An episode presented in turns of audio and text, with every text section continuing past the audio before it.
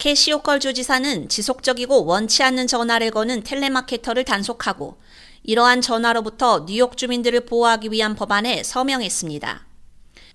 이 법안은 전화금지 등록부를 위반하는 텔레마케터에 대한 벌금을 거의 두 배로 늘려 전화를 억제하는 데 도움이 될 것으로 보입니다.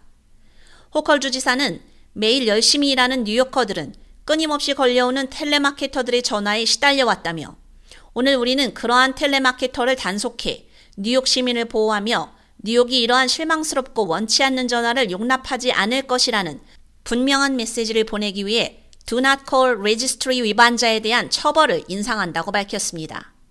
이 법안은 일반 사업법을 개정해 전화금지 등록부 위반자에 대한 과태료 최고액을 2004년에 책정된 현재 11,000달러에서 2만 달러로 인상했습니다.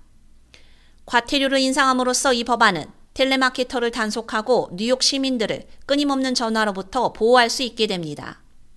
이 법안은 2022년 12월 호컬 주지사가 텔레마케터에게 특정 텔레마케팅 전화를 처음 걸 때 고객들에게 회사의 전화 금지 목록에 추가할 수 있는 옵션을 제공하도록 의무화하는 법안을 제정한 데 기반을 두고 있습니다.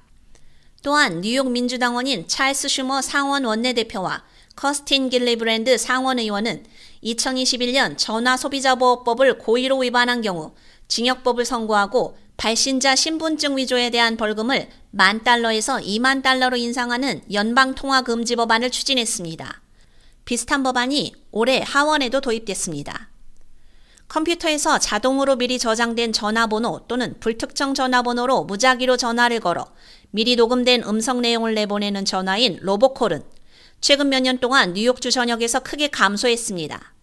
뉴욕주 소비자보호국의 2022년 연례보고서에 따르면 2021년과 2022년 사이 뉴욕에서 두나콜법 위반에 대한 소비자 불만이 46% 감소했습니다. 그리고 2023년 현재까지 소비자보호국에는 6만 3,987건의 불만이 접수되었으며 이는 2022년 13만 1,851건, 2021년 24만 7,014건과 비교된다고 주 관리들은 말했습니다. 그러나 로보콜은 추적과 규제가 어려운 로보 텍스트로 대체되어 가고 있는 추세입니다. 차단하고 싶은 전화번호는 do not call.gov에 접속해 온라인으로 등록하거나 또는 1-888-382-1222로 전화해 등록할 수 있습니다. 전화로 등록해야 하는 경우 등록하려는 전화번호로 먼저 전화를 해야 합니다. 그리고 일단 등록되면 이 전화번호가 영구 결번이 되거나 다른 사람에게 재할당 또는 등록 해제를 선택하지 않는 이상 전화번호가 등록부에 남아있게 됩니다. K-Radio 유지연입니다.